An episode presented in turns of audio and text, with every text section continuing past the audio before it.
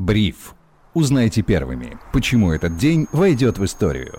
Всем привет, это Бриф, коротко и по делу о том, что важно для вас. Меня зовут Сергей Чернов, сегодня 27 декабря 2022 года. Министерство финансов не планирует налоговых изменений в 2023 году, даже в случае падения доходов бюджета. Об этом сегодня заявил Антон Силуанов. Насколько легко будет следовать этому плану, учитывая обстоятельства? Об этом я спросил главного редактора InvestFuture и финансового обозревателя Федора Иванова. Иванова. Друзья, всем привет. Мне кажется, что в своем заявлении Антон Тюланов, естественно, не имел в виду НПИ, а самые прибыльные, самые крупные э, компании в нашей стране – это все-таки экспортеры, которые как раз-таки и платят этот НДПИ, который государство может спокойно устанавливать в нужном ему размере.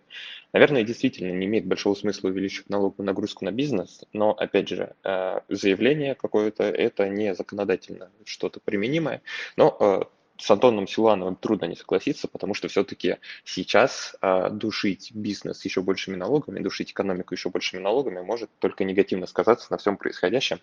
И э, несмотря, ну, как бы государство пополнит свой бюджет, но долгосрочно э, оно делает своему же бюджету только хуже, потому что э, компания станет еще тяжелее работать, еще больше компаний закроется, а значит и налогов будет меньше. Ну и нужно помнить, что у нас в стране и так очень высокая долговая нагрузка, просто скрытая часть часть налоговая, она очень большая, поэтому многие об этом не думают. Спасибо Федору. Еще из заявлений Силуанова, на которых хотелось бы остановиться детальнее. Ведомство, то есть Минфин, хочет ввести практику регулярных покупок юаней для Фонда национального благосостояния. Скорее всего, эти покупки будут осуществляться в рамках бюджетного правила, если цена на нефть будет выше 70 долларов. Осталось понять, сколько покупателей будет по такой цене. Тем временем мировые рынки опасаются роста цен на нефть в том случае, если Россия сократит добычу топлива. Об этом сегодня написала французская газета «Эхо».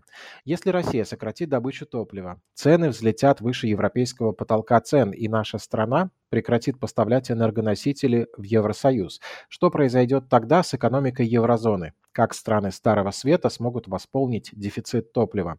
Об этом я попросил рассказать финансового журналиста InvestFuture Павла Гуценко. Здравствуйте, дорогие слушатели.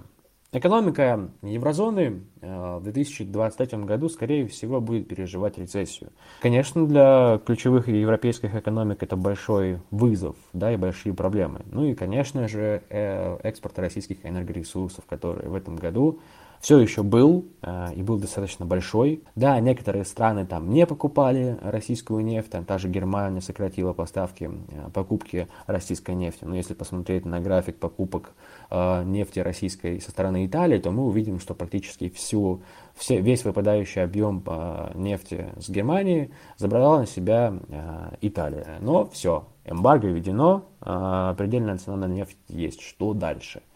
Дальше э, абсолютная неизвестность. Да, достаточно такой банальный ответ. Э, понятное дело, что Россия сократит добычу. Э, это очевидно. Это сейчас прогнозирует в том числе и российское правительство. Насколько сильно? Ну, пока что не видится катастрофическим выпадение европейских объемов и сокращение добычи нефти. Так что я думаю, что сократим, возможно, на 1 миллион баррелей.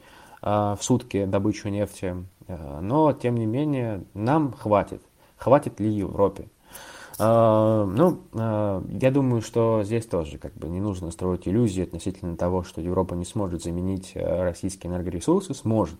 Здесь как бы и ОАЭ, Арабские Эмираты, готовы как бы подтиснуться и сказать, типа, ну вот, пожалуйста, забирайте наши энергоресурсы, мы готовы вам их продавать. И Саудовская Аравия тоже в целом готова вот, подкатить к Европейскому Союзу и, так сказать, вывалить свои э, энергоресурсы к ним на рынок. Да, еще и Эрдоган как бы сейчас здесь немножко решил подсуетиться перед выборами и сделать э, Турцию основным таким вот э, энергетическим хабом, да и источником просто энергии, да, учитывая там огромные запасы энергоресурсов в Черном море. Э, решил вот помочь таким образом Европе. Поэтому я думаю, что э, прям э, такого серьезного дефицита топлива в Европейском Союзе не будет, но при этом это топливо будет безумно дорогим, а значит высокая будет инфляция. Таким образом, европейская экономика Исходя из этих факторов, в первую очередь, конечно, повышение ставок и высокой инфляции, которую победить, ну, не получится никак, скорее всего. Скатится в рецессию, и рецессия будет достаточно такой тяжелой. На нас это тоже рикошетом, э, рикошетом по нам это, конечно, тоже ударит, и мы испытаем на себе рецессию Европейского Союза. Но я думаю, что э, к 2024 году наша экономика постепенно вернется к росту. Так что следующий год будет тяжелым и для нас, и для европейцев. Будем надеяться, что мы справимся со всеми проблемами. Спасибо Павлу. Отмечу также, что рынки, на которых уже фиксируется высокая волатильность, опасаются даже незначительного снижения добычи российской нефти. Та самая французская газета «Эхо» написала, что две недели назад цены на топливо достигли рекордно низких отметок за год. Отмечается, что после этого цены вновь начали расти на фоне беспокойства из-за возможного сокращения предложения на рынке нефти и из-за новостей об отмене политики нулевой терпимости в отношении ковида в Китае. Другие новости дня, о которых хотелось бы сегодня сказать. Крупнейшие российские сотовые операторы начали уведомлять абонентов о росте тарифов с начала 2023 года. О получении таких сообщений рассказали абоненты Мегафона и Теле2. МТС, в свою очередь, отменил компенсации банковских комиссий за пополнение счета. Обо всем этом сегодня пишет газета «Ведомости». Тиньков выпустил первый отечественный банкомат, и его имя один, ну или Один. Об ударении ничего не известно, хотя вряд ли это все связано со скандинавской мифологией, и, наверное, проект называется «Один». В ближайшие месяцы Тиньков собирается увеличить банкоматную сеть еще на тысячу устройств.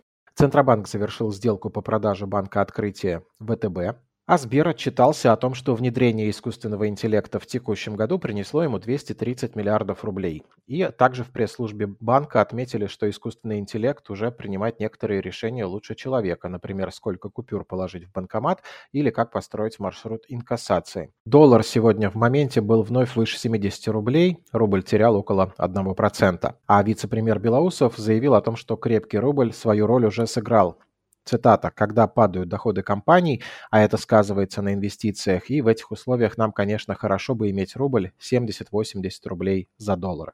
Таким было 27 декабря 2022 года. Меня зовут Сергей Чернов. Слушайте бриф, ставьте лайки, пишите ваши комментарии, всегда очень рады. Отличного настроения и до встречи!